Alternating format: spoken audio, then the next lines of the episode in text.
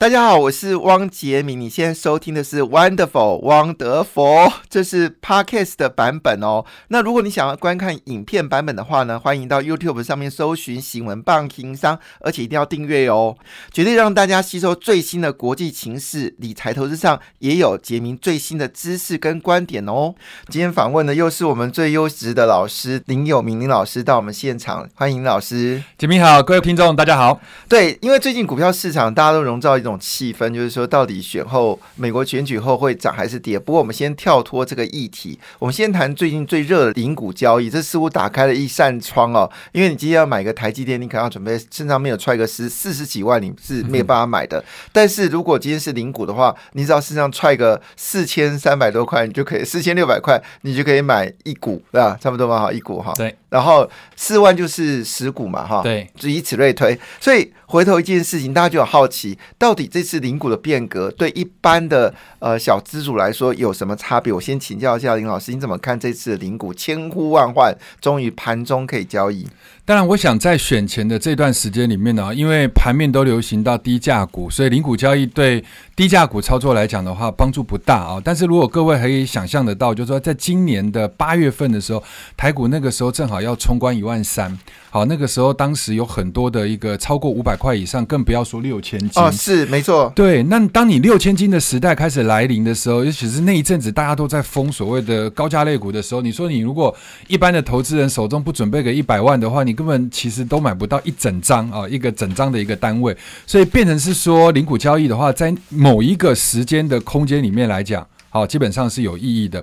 那我们换一个角度来讲，台湾大概在什么时间点上面，一年会轮几次高价类股？第一个部分的话，年初一定会有一波哦，啊，因为要配股配息嘛，所以尤其是这些高价类股的话，他们的配息都配得非常好，所以那个时候在股东会之前会动一波。那第二个部分的话，就是在旺季的七八月。好，因为那个电子大部分的这个千元的一个股票，大部分都是处于这个电子股系列。那电子股系列的话，在第三季其实基本上是他们的旺季，所以那个时候也会流行一波。好，那今年比较特殊的状况是，台积电几乎是从头好到尾，所以台积电超过三百块以下的机会，其实说实在不多了。只有在疫情那个时候才出现过两百五十几、两百三十五块的一个这个价位。那大部分的时间都是位在三百块以上。那你三百块以上，各位你去看一张就要三十万了耶。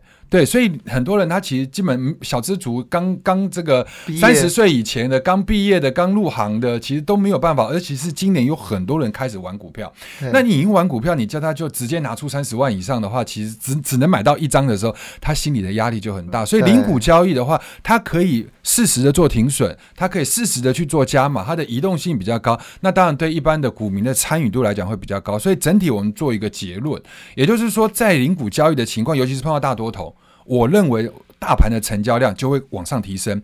那今年的最高量大概是落在三千四百到三千五百亿之间。对，所以如果以后零股交易的话，这个数字铁铁定会被突破。那当然，如果时空环境拉到现在啊，就各位在听广播跟看节目的这个同时的话，因为正好面临到美国大选，所以没有人敢玩高价类股，都还是低价类股当道。所以这个时候有没有零股交易没有差，但是先准备总不是坏事。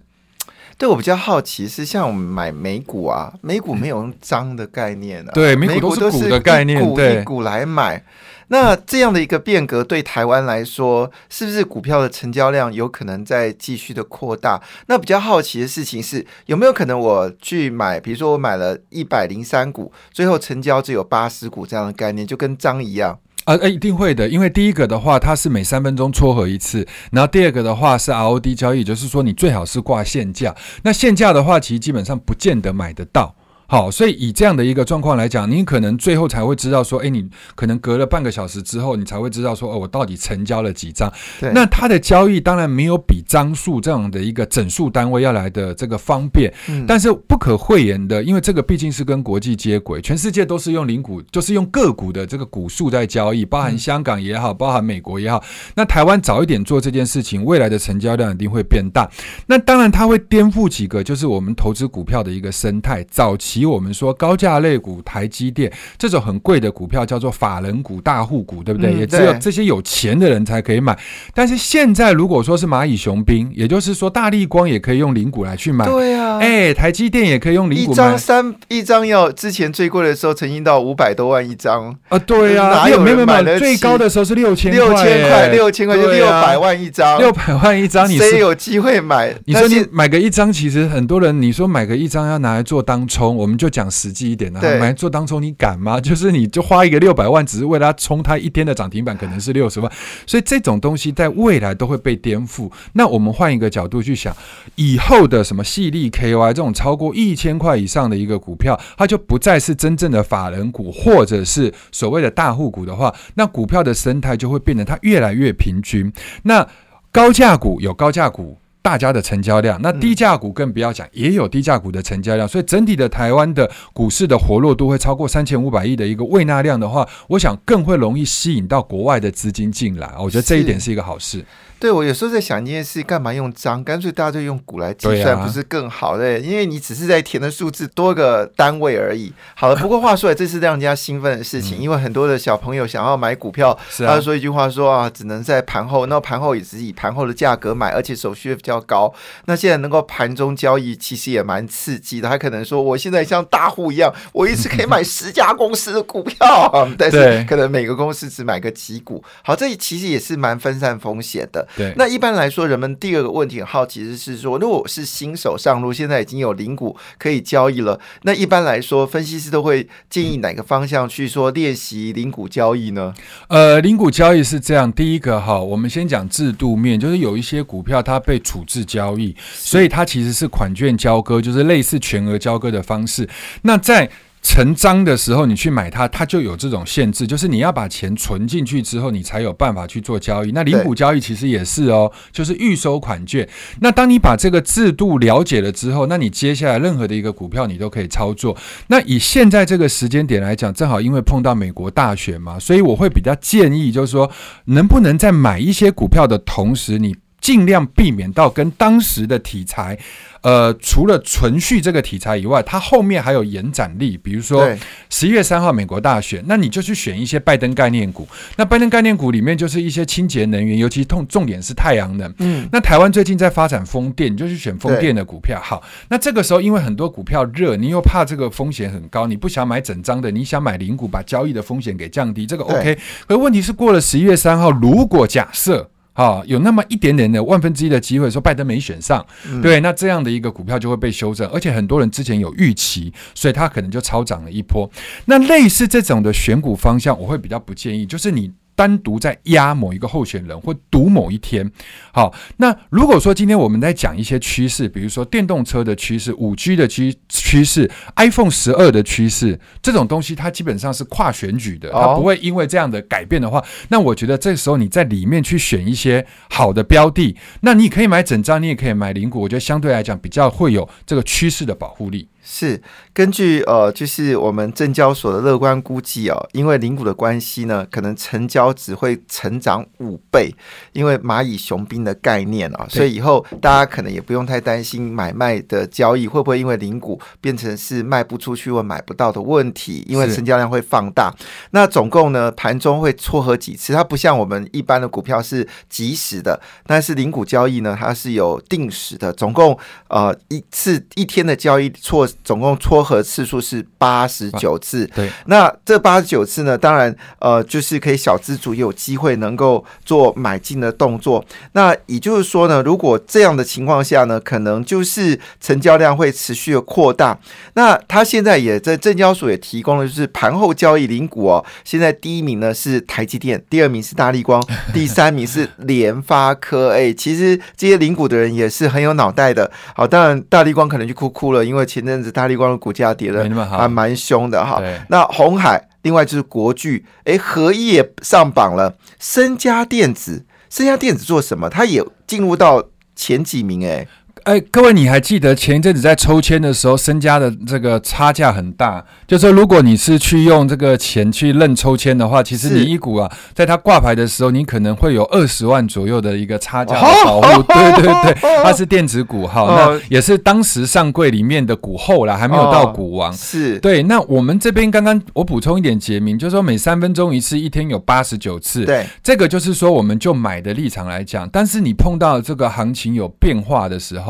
你有的时候，你可能手中就只有一张股票，是某一档股票的一张，可是你卖掉，你会觉得很可惜。那这个时候你要停损，那以前停损就是以张为单位，现在停损可以以股为单位。哦，对对对对，对不对？所以你在选前这段时间里面，你真的如果没有觉得这么的保证，或者是觉得风险比较高的话，我就部分停损就好了。可以卖掉五百股啊？对呀，然后之后卖一千一千股嘞？一千股有的时候对小资族来讲的话会心疼。那我们不限于说，哎，这个交易。一定会对小资族有利。任何的一个股票，透过这样的话，交易量会变大。所以，我们长时间我们观察，有一阵子台湾都在流行生技股，有一阵子台湾都在流行电子股。你会发现有很多的股票，包含就很多的僵尸股，那一天成交不到十张的，对不对？那你现在如果有零股的这样的一个概念的话，其实我不认为僵尸股会很多，我反而会认为各个股票的一个交易量都会活络。哎，我看好某一个股票，可是它的成交量真的非常低。对，我买它有风险，但是我买零股，我觉得是 OK。我跟它拼长期，我本来以前买一张的。一天买一张的，我可以分十天买一张，那这样我还是可以有长期持有的概念。那我觉得这个当然是比较好的。我补充这一点，哎，对，这个是好事情哎。是啊，我跟一直都，我们真的习惯张这个概念，我们都被张给绑架住。想说我有两张台积电，然后呢，现在涨上去了，我到底是要两张都卖掉吗？对，好，要要不要入袋？我要哎，我可以先入袋，我要一百股啊，我可以入袋，我要两百股，我可以分拆，自我安慰一下。哎，对，之后至少钱有进来。嗯，好，那当然，呃，回头一句话。是说，呃，他这里有提到，就是像是呃手续费或者是存股的概念。那我们当然很多小资族他买零股目的是为了存股。那诶，不晓得我们呃林达斯对于存股用零股存股有什么看法？我觉得存股。因为我最近很多投资人看到我的时候，就问说他小孩刚出生，对，然后呢他在银行上班，他有没有什么就是说从现在开始，以前我们不是小时候很多人送礼都是送那个什么金饰吗？对不对？金项链，没错。他说我是一个阿姨，我想要帮我的侄子买一个股票，就是哎每一岁的时候或者是怎么样，就重要节日就给他买一点，一直存到他比如说十八岁上大学了，对不对？然后那时候就有一笔读书的资金。他问我说什么方向？我说如果你去看电子。业的周期，电子业真的没有办法那么长，没错。但是如果你以台湾的金融业来讲，是有机会的。是，那金融业他就说，哎，那我们是在以前早期的三商银嘛，那我们是不是可以买一些什么第一金啊、华南金啊？我说现在的观念跟以前比较不一样，以前早期是银行越大越好，比如说关谷的部分，对。那现在因为新银行里面，比如说富邦啊、国泰呀，那这种其实都已经串出来了，连中信都比不上他们。